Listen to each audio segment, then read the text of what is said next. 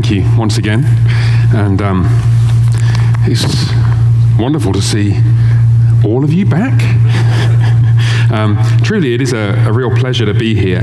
Um, uh, those of you who have uh, either pastors, Pastor Hale, or um, elders, or others who've had the privilege of teaching will know what a joy it is just to go to different places and meet different people and, and talk about things that you don't always get a chance to talk about in sermons. And I confess that on this occasion, what really happened was, um, by God's grace, uh, what Pastor Hale in the session here wanted to talk about happened to coincide coincide with some things I was thinking about, but I wasn't thinking about deeply enough and fast enough. And so I've really appreciated the prompt to get going and get moving faster. And as I've done so, I've, I've um, realized that the, the, rabbit hole here goes down pretty deep.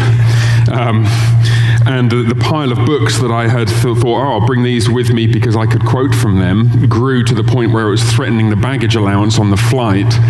Um, and I, I, mulled over this and I thought, well, what I'll do is I'll, I'll, I'll, just prep the material as well as I can, and then I'll see who's here, and then we'll respond to that. And so, so uh, uh, one or two points I've mentioned um, other authors, and I've thought uh, occasionally about uh, maybe going some extended discussion of their works in detail. I'll do a little bit of that, but I, I'm conscious we've got some young folks here, so I think what it may also be helpful to do is to try and just summarize some of those more detailed lines of argument and give the references so that those of you who are inclined to do so can chase them down yourselves.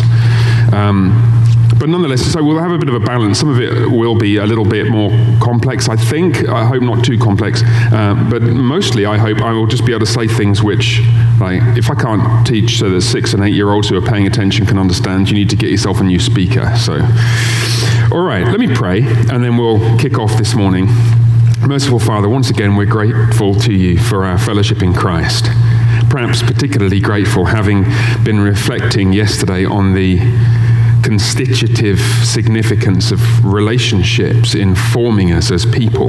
We knew this already, of course, we knew this, but just to have it spelled out why it's such a big deal that we can be here together is perhaps new and therefore valuable. And we ask that you'd help us as we continue to reflect on how both relationships and our bodily habits form us as human beings. Would you cause us to use this time fruitfully and well and transform us to make us more like our Lord Jesus Christ? For we pray in his name. Amen. So I want to pick up from yesterday, um, somewhat obliquely, by making a uh, rather bold assertion, which I will backtrack only slightly from uh, before kind of plunging in and trying to argue that it's true. The assertion is counseling doesn't work. Pastoral counseling, professional counseling, whatever kind of counseling doesn't work. Now, backtrack from that slightly only slightly. Of course, it's true that the solution to some problems for which people might seek counsel is information. Uh, sometimes the solution to deeply troubling emotional problems is information. Um, those of you who are married with children uh, have likely experienced the emotional pain of losing a child before birth, miscarriage. My wife and I had a miscarriage before our son was born. And at that point, I wanted, among other things, information. I called my pastor and said, can you just go through with me that thing that you said a few weeks ago when you talked about how the children of believers who die at a very young age are not lost, but we can be confident that they're saved and with the Lord? And he, he said, um, Steve, what's happened? Because he's a very good pastor. And so I told him, and, he, and, but I still wanted the references to David's response after the death of the child born to Bathsheba. Pastoral counseling does work, information does work, but we are gravely mistaken if we think that the solution to every problem of sin and every problem of immaturity in our lives is information. And what sometimes happens uh, in pastoral counseling situations is we get trapped in a hopeless circle where what we're doing is, you know, I'll book weekly appointments with somebody and they come back and we talk and I transmit more information and they presumably understand most of it and they go away and not much changes. And so they come back the next week and people will talk about well i'm in counseling. Uh, whether with their pastor or with some professional counseling service. And it's not that i think such regular ongoing frequent numerous pastoral encounters have no value, but I wonder whether we ought perhaps to question their sufficiency in the light of the fact that people seem to be able to go through counseling for years and not to be able to deal with the problems that they're presenting with. And why is that? Well, you know now, because we talked about it last night. Just to recap from yesterday, people are not just shaped by teaching, they're shaped also by two other broad domains of experience. We are shaped by habits, bodily rituals, things that we do actions that we repeat, what Jamie Smith calls cultural liturgies, embodied practices, especially repeated embodied practices, shape us profoundly. And we are also shaped by relationships. There's something intangible about um, not just relationships in the sense we normally think of it. I'm friends with Pastor Hale. I'm becoming, I guess, developing relationships with some of you as I'm talking to you. But just the slightly more distant contact with another human being let me illustrate this, what, what I mean by this. Um, how many of you remember the, uh, the flight that crashed in the Hudson, Captain Scully? You know, if you remember this, and basically what happened, he took off from LaGuardia Airport, immediately hit birds at an altitude too low and at a stage too early in the flight to turn back to the airport safely. And so it's about a minute or two before he runs out of altitude. And um, so he just you, you, can get the cockpit recording on um, YouTube. I listened to the cockpit re- recording with my, with my son, who was thinking at the time of being an airline pilot. He's not thinking of that now, but not for this reason.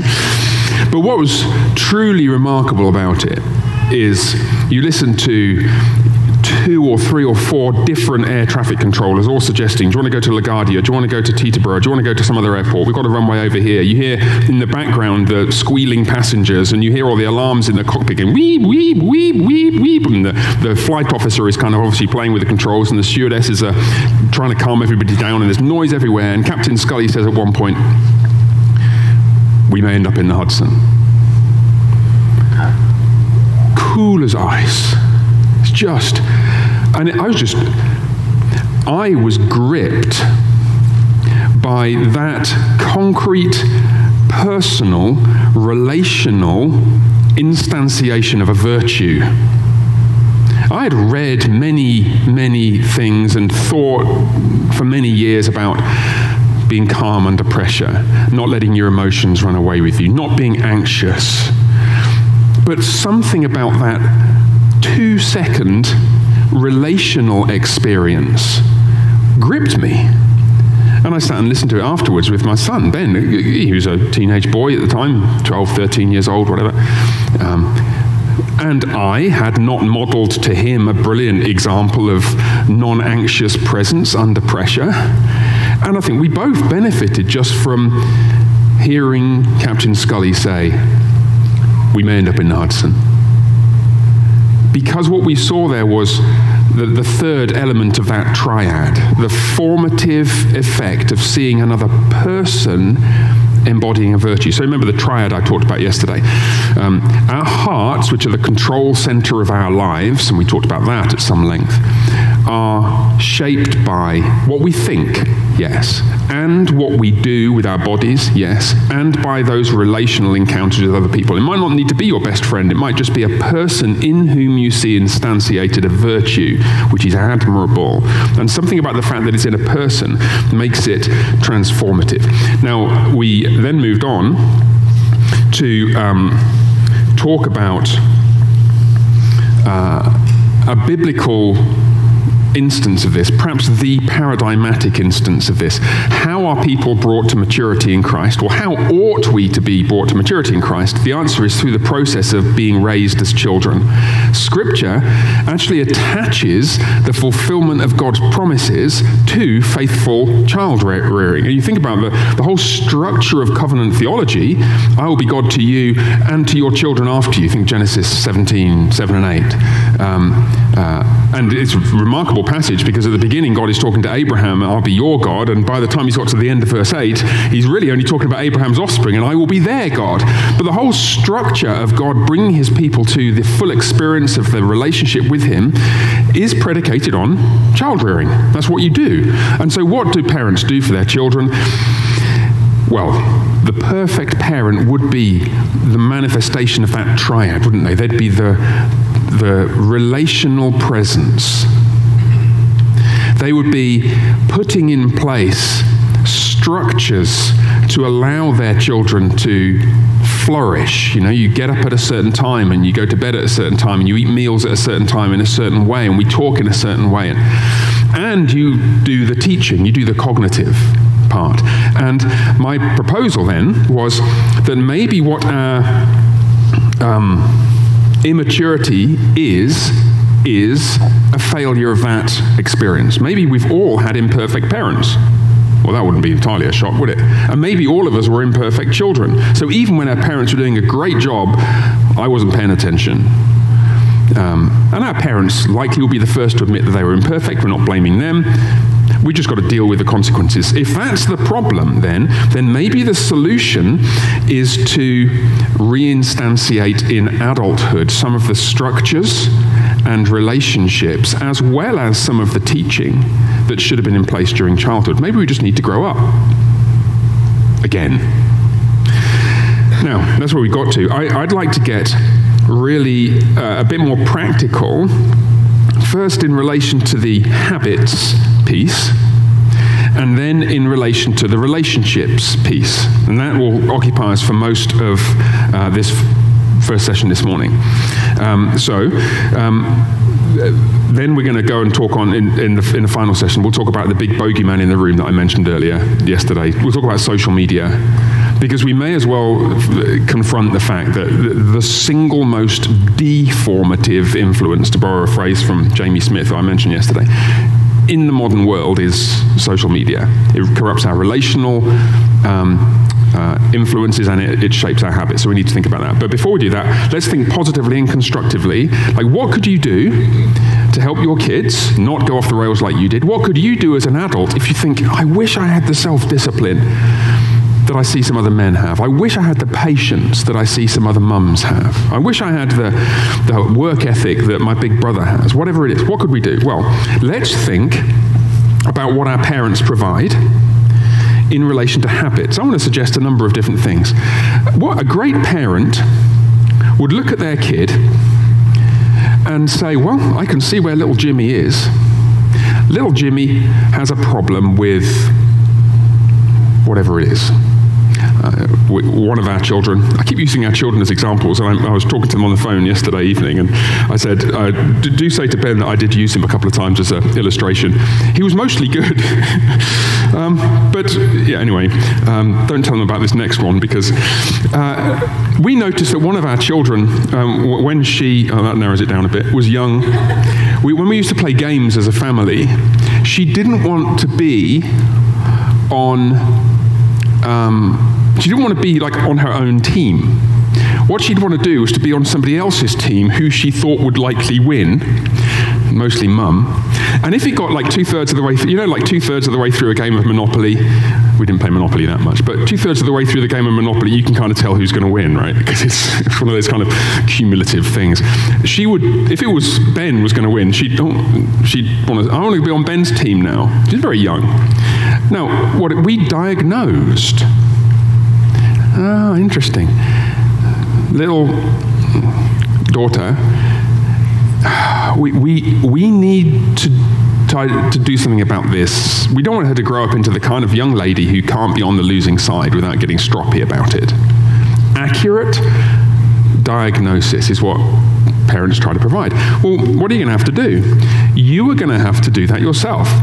You are going to have to provide for yourself an accurate self diagnosis of all of your pathologies you could ask your parents if you're young, and that would be a good thing to do. Um, uh, I've had many great conversations, one just great conversation just this last week with uh, um, one family and a group of fine young sons in that family. Um, and they're just thinking through how what what should I do if I want to be a really faithful man? And it was a fantastic conversation because they're willing to analyze themselves. We're going to have to do that you, would have to think, okay, well, I'm, I don't know, 22, 25 years old, 35 years old, I'm a mum, I'm a dad, I'm a husband, I'm a father, I'm a uh, school student. What is it about me that isn't like Jesus? Accurate self diagnosis is one of the things you're going to have to do. Uh, second thing, what kids do, or what parents do for their kids, having defined the problem, they'll then define the solution. We, we, know what, we know what it ought to look like. And just pragmatically, a clear goal in whatever area of life your, your child is struggling in. You think, well, um, right now he, he gets distracted all the time. You know, we, we are doing schoolwork and we've got three or four kids around the kitchen table and little Helen is constantly gazing out at the hummingbirds at the window. Like, well, you can't constantly be gazing at the hummingbirds, sweetie. Sometimes you need to just get your head down and do your math homework. So, what would be the goal? Well, get your head down and do the math homework. But your parent, you're no longer six years old, most of you. You need to define for yourself not just what the problem is, but what the solution would look like. So, that's two things that parents do. What's the third thing they do? Well, great parents will not just shout at Helen, Will you stop looking at the hummingbirds? Tears. Five minutes later, and she's gazing out the window. What, what will they do? I mean, yeah, all of us would get frustrated, but what would a good parent do? We would put in place structures, like kind of lifestyle scaffolding to help shape the young lady to develop more productive habits. Maybe you'd say, listen, here's what we're going to do. Um, we're going to pop you on a different chair um, facing the wall. And you're like, oh, horrible, nothing to look at. Yes, there's nothing to look at. Um, and you normally work for about two minutes before you're looking out the window. So we're going to set a little stopwatch here for 10 minutes. And you're going to sit here for 10 minutes and not look up from the desk and do your math homework. You ready? Click. You put in, what have you done? You've put in place scaffolding to help her to change her habits. And she hates it at first, and she's like, Where are those hummingbirds? but over time, the 10 minutes becomes 15 and 20, and she gets to the point where she's cultivated the habits through being placed within those structures so that she can sit in a room with hummingbirds everywhere and she can still get on with her math homework if she's been if that's what she's been given to do no, we're going to have to do that ourselves. I think this is one of the hardest parts. What, what should a teenage boy do if um, he's irritable during the day because he's on Instagram every night from about 10:30 p.m. till 1:30 a.m. And if he's on Instagram at that time of night on his own in his bedroom, we probably have other problems on the horizon as well. What should a young boy do? Well, I'm not just talking about young boys. Actually, this will be this might be a um, 25 year old man or a 35 year old man issue as well. Well, your mum and dad aren't around in that case to put the structures in place for you. What are you going to do? You're going to have to do something structural about the, the way that your life is organized so that you can't do that. Because clearly you lack the willpower right now just to stop yourself. Where are you going to leave your mobile phone? I used to do something very simple when it wasn't quite the same issue, but I found myself constantly distracted um, at work in my office. And the, one of the things about being a pastor, it's like many jobs in the sense that there's always 50 different things you could be doing. But when you're prepping a sermon, you really need to do just one thing. So I used to put my, it's an obvious thing. I, I made a little wooden stand for my mobile phone. A beautiful little wooden stand out, out of a piece of English oak I found in a park in England. Carved it myself. And I placed it on another table and I put my mobile phone on it. You would not believe the increase in productivity that came from that, from that one change in the structure of my working environment. So, what are you going to do? We might need to do that ourselves. Um, uh, fourth thing uh, tracking progress. Good parents will track the progress of their children and rejoice with them and encourage them uh, to, well, as they're getting better at whatever it is, not gazing out the window looking at the daisies and the butterflies and the hummingbirds. Well, it's just remarkable to me how many um, pop psyche, non Christian self help habit formation books really boil down to just this decide what you want to do, put in place a structure that will get you there, and then track your progress somehow. I don't know how you do it. Um, my wife and I um, have this kind of ongoing resolution to get physical exercise, which in Texas in the summer, we didn't realize quite how big a deal this would be. When it's 105 degrees outside and 70% humidity, you don't really want to go for a run. You have to put in place something else to motivate you. So I've got a little app on my phone that keeps track of how many times a week I lift weights or go for a run or something. I hate running. I'd much rather play football. I'll, I'll do cardio if a ball is involved, but otherwise, weights, I'm afraid. But, and you can tell how little of that I do, right? Anyway, um, Nicole has like a little tick box thing on the refrigerator. And it's strangely motivating. I don't know why that is. I don't know why it is that the unbelievers seem to have spotted that that's a good thing to do, whereas lots of Christians haven't. But hey, I've told you now, so that would be a thing worth trying. But then there's a fifth point, and this is, um, in one sense, it's the easiest to identify, but it really is the hardest to actually do. When we are children, our parents provide all of the impetus, all of the motivation, all of the drive, all of the discipline, all of the commitment to this task of forming your habits. have you noticed that your mum makes your breakfast every day? You know, it's like, wow, I hadn't even thought of that. Um, your parents provide that structure, and they are absolutely committed to doing it. And the one thing I've, if there's one thing I've noticed in um, the way that people change or don't change over time, um, the people who change, who become more faithful, who become more mature in Christ, who learn to shepherd their hearts, who learn to guard their hearts, who, who grow towards the kind of admirable men and women who are like, they're the kind of guys I could send other people to just to hang out with and it would do them good. The people who are like that are the people who are absolutely committed personally to doing it. They really, really want to change.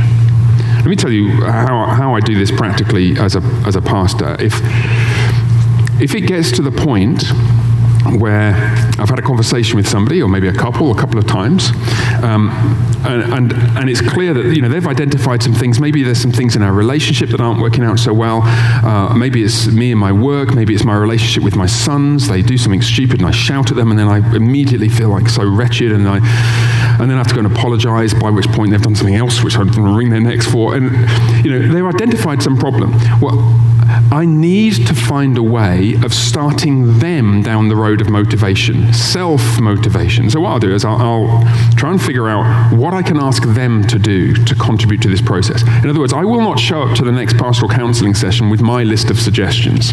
I will have them show up to the next pastoral counseling session with their list of suggestions or with their diagnosis.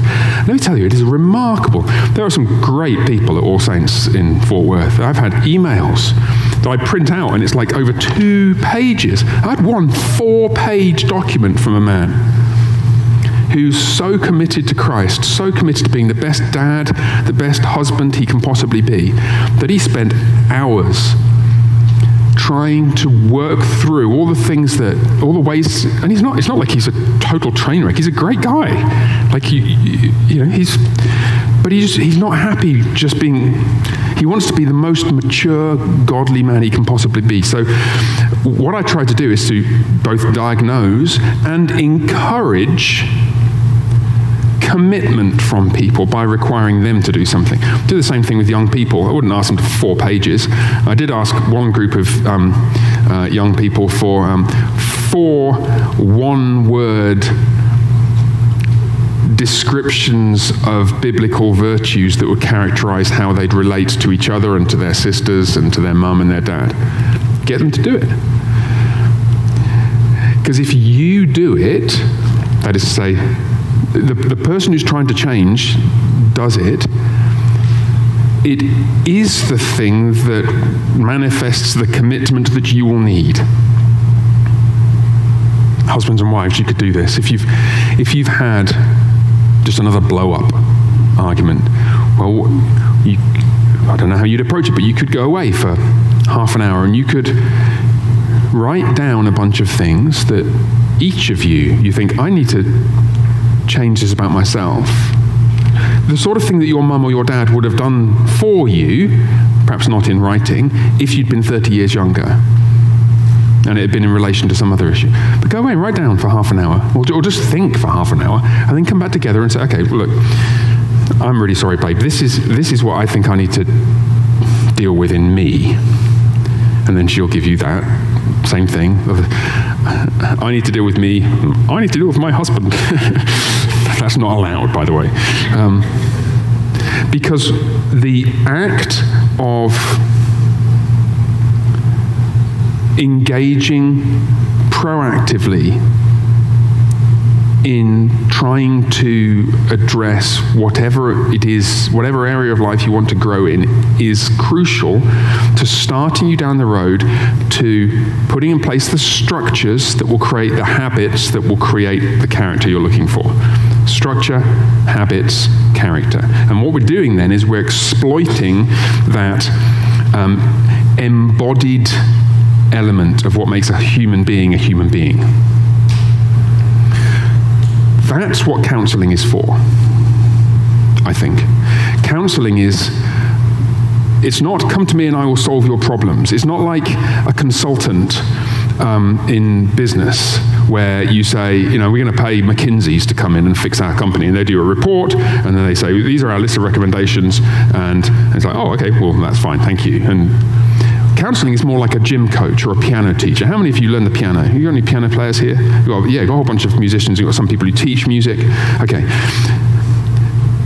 Pastors and counselors are like a piano teacher.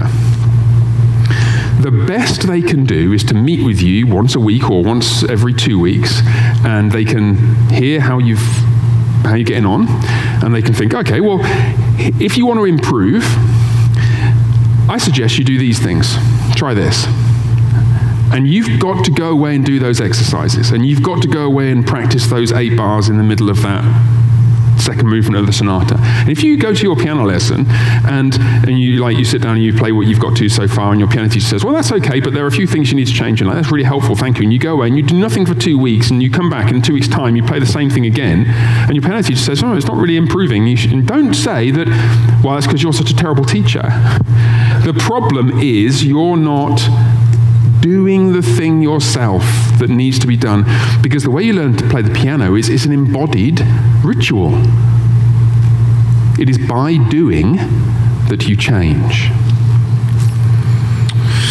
Now, I did promise you uh, uh some connections to some of the philosophical background of this, and I want to just um, really, this is by way of um, a plug for, for this book.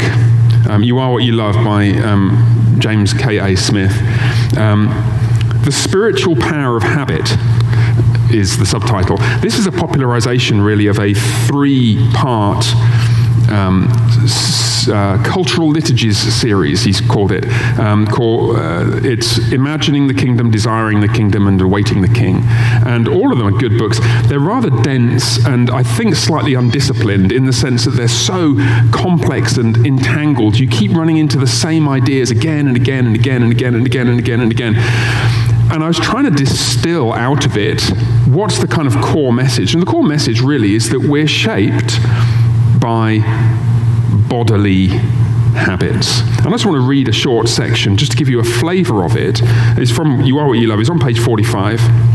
And what he's um, reflecting on an, an illustration that he's used, which is an illustration of going shopping. Um, and he, he says the, the way that we shop and the way that our mall experience is constructed inculcates in us a certain set of attitudes of heart by what it causes us to do. You know, you walk past these glitzy windows with all these pictures of beautiful, wonderful people um, looking fabulous in that shirt or whatever, and you just have to have one. And, and all the structures of the experience of shopping are designed to draw you in in that kind of way. Let me just read out a section just to give you a sense of some of the background of what I'm saying and encourage you to get this book. Um, how do we learn to be consumerists? He asks. Quote, not because someone comes along and offers an argument for why stuff will make me happy. I don't think my way into consumerism. Rather, I'm covertly conscripted into a way of life because I've been formed by cultural practices that are nothing less than secular liturgies. Come back to that idea of liturgies in a moment, but we're familiar with liturgy most uh, commonly from Christian worship, yes? What we do in church is a liturgy. And that liturgy has a certain shape to it, which is designed to inculcate a certain set of um, attitudes of heart? Well, it turns out that we engage in other liturgies as well. I'm going to come back to that question in a moment. And he continues. My loves have been automated by rituals I didn't even realize were liturgies. These tangible, visceral, repeated practices carry a story about human flourishing that we learn in unconscious ways. These practices are loaded with their own orientation towards a particular vision of the good life. We are being taught what and how to love. And maybe you do it by walking through the mall. Maybe you do it by kind of flick, flick, flick, scrolling through whatever Amazon search you've put in. Uh, he continues, pointing out that the same phenomenon is at work everywhere we could repeat such liturgical readings of cultural practices for an array of everyday rituals. When you put on these new liturgical lenses, you'll see the stadium in a whole new way as a temple of nationalism and militarism. Now, it might not be that the kind of nationalism and the kind of militarism that's at play there is a bad thing. I think probably Jamie Smith thinks it is a bad thing. I'm not sure I'd agree with that. I think actually going to a sporting event and witnessing how people respond, especially in America with uh, um, the the national anthem and the, the various uh, liturgical elements, can be positively formative. But his point is, it's formative. Illustration of this, we, we went to, um, my, my parents in law came over to um, Texas uh, a couple of months ago, and um, we wanted to give them the full Texan experience. So we took them to the rodeo. I didn't. I, I was kind of nervous because I didn't know what they'd think, and we hadn't been to the rodeo. We, we were thinking, I was thinking, is this a little bit too Texan? Should we have? and and they loved it. They thought it was absolutely wonderful. And I was really pleased. But it, it got me thinking um, this is in Fort Worth. And before the um, uh, various uh, events began, we had this 12 or 13 year old girl stand and sing unaccompanied the national anthem. And everyone stood. Um, like this. Now, I didn't know how to stand because I thought I've got to stand. um, but I'm not American. I don't want to be kind of trivializing or insulting the gesture that American citizens make by kind of just copying it in a way that, that is inappropriate. So I just stood, and my rest of my family stood. And it was a profoundly moving experience. And uh, it's the right kind of nationalism in the sense, I, I think, that was being embodied there. It was a sense of gratitude to God for this wonderful nation. Now, I, I, know some people might disagree. Some people might find it objectionable. I, I don't really understand that, but fair enough. But can you see the point? It's, it's a formative ritual, one way or another. We are stuck with formative rituals. And what happens in the rodeo before the performances and before the events is, is one of them. And there are other examples that um, Jamie Smith highlights. And um, his point is that all of these um, activities of what we think of as secular life have a profound capacity to shape us. Now, this is really significant for us, I think, as uh, members of CREC churches. I'll tell you why in a second. Now, I know some of you are visiting from other churches, and in that case, a particular welcome to you. Um, but I, I, need to explain something about this denomination's liturgical practices. We um, have been influenced, as all of you who are members of the CREC know, by the recognition of the significance of a long, long history of liturgies in worship. So if you go to a CREC church service, what you find is there's a very fixed structure, which is more or less the same in, in pretty much every CREC church. There'll be minor variations, but there's a fixed order in which things happen. There's a call to worship, there's a confession of sin during which you will kneel, and then you'll stand afterwards. You'll probably stand for some of the prayers as well. Um, there'll be a lot of Bible reading and sermon and prayer in the middle of the service. There'll be a creed. There'll almost always, I don't know of any CREC church that doesn't have the Lord's Supper towards the end of the service, and there'll be a final benediction standing, sitting, kneeling, eating. And doing that in a certain order is designed specifically, first, to reflect the historic Christian practice, second, to reflect the character of the gospel because the gospel has this shape to it. God calls us into his presence. God calls us to confess our sins. we we stand and are assured of our forgiveness. We're taught through the word. Then we have communion with God. We're brought into closer relationship with him. Then we're blessed and sent out into the world to live for him. Liturgy, uh, worship liturgy, is life in microcosm. So it's historic, it's, um, uh, it's designed to um, reflect the shape of the gospel, and it's designed to form us the principle at work is the principle that Jamie Smith is highlighting. If you bring your kids every week into a worship service where they kneel to confess their sins. That will inculcate a certain vision of the holiness of God that cannot be got any other way. And let me encourage you: if you if you're at a church that um, uh, where you're not in the habit of making those um, physical gestures during worship, don't start doing it in worship. You'll confuse everybody, and they'll think you've gone bonkers. But I encourage you in private to try kneeling to confess your sins to God. If you've never done that, you should not go to your grave without doing that. Because you will experience a kind of relational orientation to God which will form you in significant ways. And if you do it regularly, it will form you because of the habit that's being inculcated.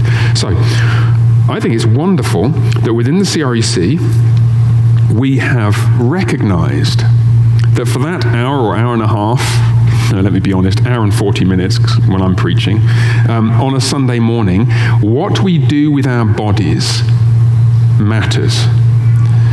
The irony is, of course, that we've forgotten that what we do in the rest of the 168 hours during the week also matters. And it's striking to me that in many other parts of the Christian world, our brothers and sisters in Christ are much better in this regard.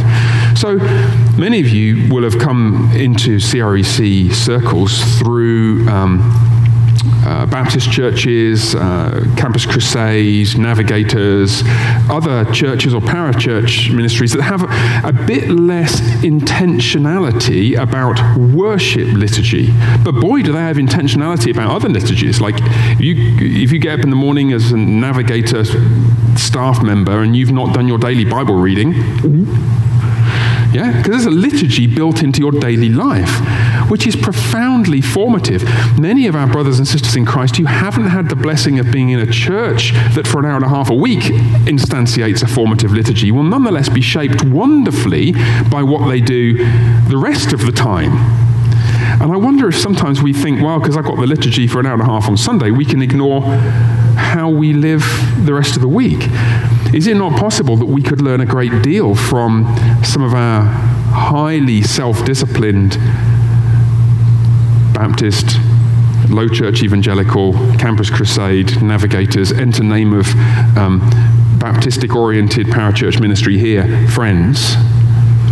Just to learn from them how they shape themselves. An illustration, I think, um, if, we, if we don't do this, then we will have become like those delusional health fanatics who think you can basically get healthy by one supercharged milkshake a week. You know, the kind, you know, the, the, I, I, need to get fit, I need to get in shape, I need to change my diet, so I'm going to go and buy a blender.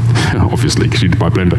And then you're going to go and buy all the kind of expensive ingredients the almond milk and quinoa and pomegranate seeds and chia seed and spinach. And you put it all in the blender and you, you got this, your super duper uh, healthy, full of antioxidants, um, health drink, if you can call it that.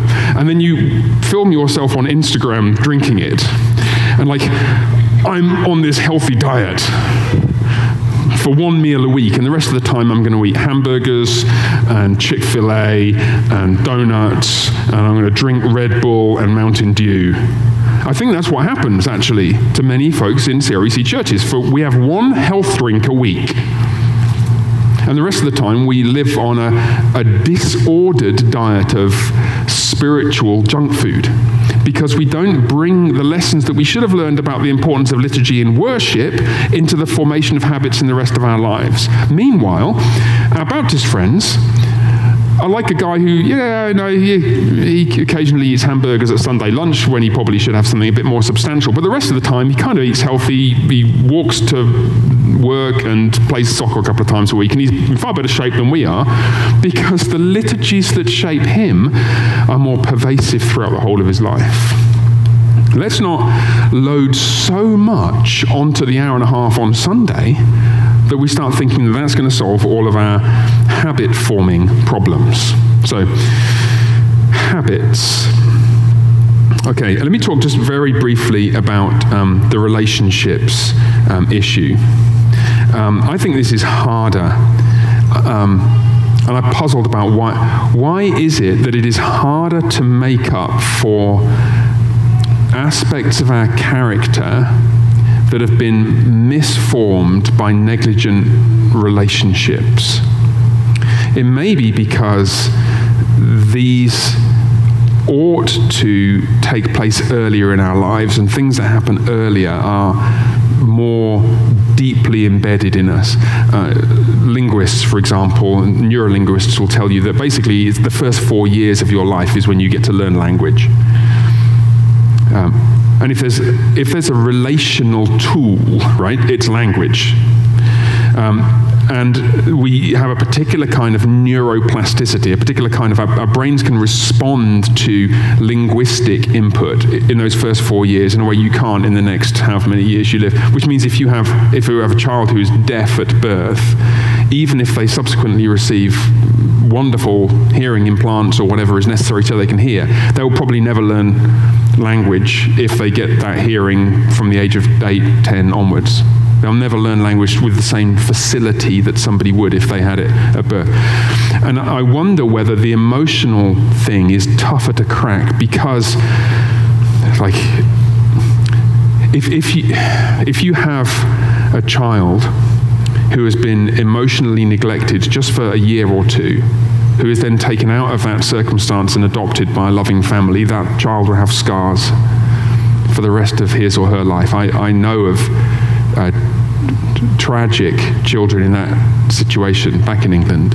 Um, with parents who are delightful and sacrificial and loving and adopted them, and the, the children bear those seemingly ineradicable scars of horrible emotional neglect and abuse from just just for a couple of years. You'd think 20 years could make up for two, wouldn't you? And um, I'm not sure that it can. Um, I think it, it, may just be more difficult to patch up really, really broken um, people if the cause is that kind of emotional neglect and abuse. That said, um, I have, again, and this is uh, just a, a, footnote to a couple of schools of thought that I've read and have, I'm a long way away from being able to process and um, summarize comprehensively, but I found helpful. Um, I mentioned them yesterday, I'll mention them briefly again today. Uh, Rene Girard, French uh, philosopher, um, articulated in a number of his works the significance of what he called mimesis, imitating other people. Um, uh, I, I, don't find his work particularly easy to read. There's a book by Luke Burgis called Wanting, which is a popularization of some of his ideas. And the underlying point is uh, actually, his point often seems to be a negative one that we, um, what we call, let's say, envy, is being drawn to things that other people have or do or are in a negative way. But it seems to me obvious that you could do that positively. And at one or two points, Burgis and, uh, and Girard in different ways highlight that. The, the, example of um, Captain Scully would be an instance of that. If can we exploit that? Can, can we find ways to put ourselves deliberately and self consciously in positions where we can see other people being better at being Christ like, better at being human than we are? And I think you will find if, if, well, one of the questions to ask yourself is who are your role models? Who are your role models? Who, who, who are the people that you self consciously look at and try to be like? And I don't think we should place ourselves above simply asking such people, can, can I just come round to spend a morning with you and your family? Come, would you mind if I came round for lunch one day with my wife and kids? Because I've noticed there's something about the way that you conduct yourself that, that I find admirable, and I can't put my finger on it, but I want to try to pick it up. Don't be too proud to do that. Don't be too proud to do that. And, and don't, be, don't be embarrassed about it as well. You probably embarrass the person you're asking. But uh, if you explained what you were looking for, I think you might find it. Ladies, if, you, uh, if you're feeling overwhelmed with your first child and it's tough, your husband's away at work all the time, you've got like a six week old baby, it's like, what do I do? Well, find a mum who seems to be able to manage eight wonderfully and just ask, can I, would you mind if I just came around with my little screamer for, for a day? Just to see how, I'm not asking you to perform for me, I'm just, I want to kind of try and soak up relationally the atmosphere of your home. And it's not that you will learn things necessarily, though you might. It's that you will see embodied in her and in her children something transformative. I, the best example I can think of this, um, I'm going to embarrass him now by, by praising him. You, you know um, Ben Merkle. Um, some of you know Ben Merkle. He's the president of New St. Andrews College in Moscow, Idaho. Um, when he was doing his PhD, he was over in England, uh, not far from Oxford, where he was studying, and, my family and I went to see him. Uh, and his friend, they invited us around for dinner. And we were just getting to know him and Becca and the kids. And, and they were renting this old farmhouse near Oxford, this beautiful old farmhouse. And we went round for, for dinner. And basically, um, mostly the ladies, with not much help from Ben and me and, uh, and the other Ben, um, the ladies spent the entire afternoon making this wonderful meal with kind of things I'd never heard of, like honey butter. What's honey butter? I never knew there was a. It's amazing, isn't it? It's like honey is great, butter is great. So what should we do? I know. anyway, so they're making this glorious meal, And, um, and Ben and I were just chatting. We went for a walk. The kids were playing outside a little bit. And we sat down, and, and Ben uh, prayed, and then he had a couple of things. He, he said something, and his sons replied back to him about honoring their mother. And it was really kind of beautiful. And we just ate this meal. And there was something about it that was just this was a family whose relationships with each other were so beautiful, so Christ filled, so joyful. It was the happiest meal I think I'd ever been at. And it, it almost brings me to tears just re- thinking of it. And I just, I sat there at one point, just looking around thinking, I want to have this for my family. My kids were are a few years younger than his. And it was perfect because he's like, Ben and I are about the same age, but he and Becca had had children a few years earlier. And he was close enough to me for him not to be like Superman, but sufficiently far away that I had really got something to aspire for. And I didn't learn anything in a sense. I was just gripped by that encounter with him and his family. I, just, I, I, don't think I've ever told him that. I've told dozens of other people today and hundreds of other people on other occasions, so I should probably thank him at some point. Um, so, the positive power of seeing somebody admirable and seeing um, goodness instantiated in them. Don't underestimate it. And the other person that you really should read is a chap called Edwin Friedman, um, who wrote a book called A Failure of Nerve. Now, this is more relevant in situations where perhaps you're a parent trying to uh, inculcate relationally maturity and virtue in a child, or a teacher in your students, or a pastor in your congregants, or if you have some kind of responsibility to lead others. And the point that Friedman makes again and again and again and again from different angles is you don't do it by cajoling, you don't do it by berating people, you don't do it by pleading with people. The, the leaders who manage to shape other people's lives are those who maintain what he calls a self differentiated or non anxious presence. They're just, they know what they're doing, and they just cheerfully get on with it. They stay in touch with you, close enough relationally for you to see what they're doing, but they're not desperately cajoling you to try and persuade you to be like them. They just embody whatever it is that they're trying to get others to follow. The, the way for a father to encourage his son to calm down and be less uh, frustrated is not to shout, Will you just calm down? like, it is to be that calming presence. Is what Scully was to me after I hadn't been that to my son. And we were both learning together. Now, here is a man who's, without even realizing it, he's showing us an embodied vision of what one tiny aspect of Christian maturity. Of course, that's what Jesus is. This is why the incarnation is important. Had we world enough and time, we could this whole subject could be reoriented under the heading of the incarnation, because what God has done in Christ is to be a non-anxious presence among us. Jesus is he's the Friedmanian archetype of a, of a leader who, who has galvanized billions of his followers simply by doing what his father called him to do.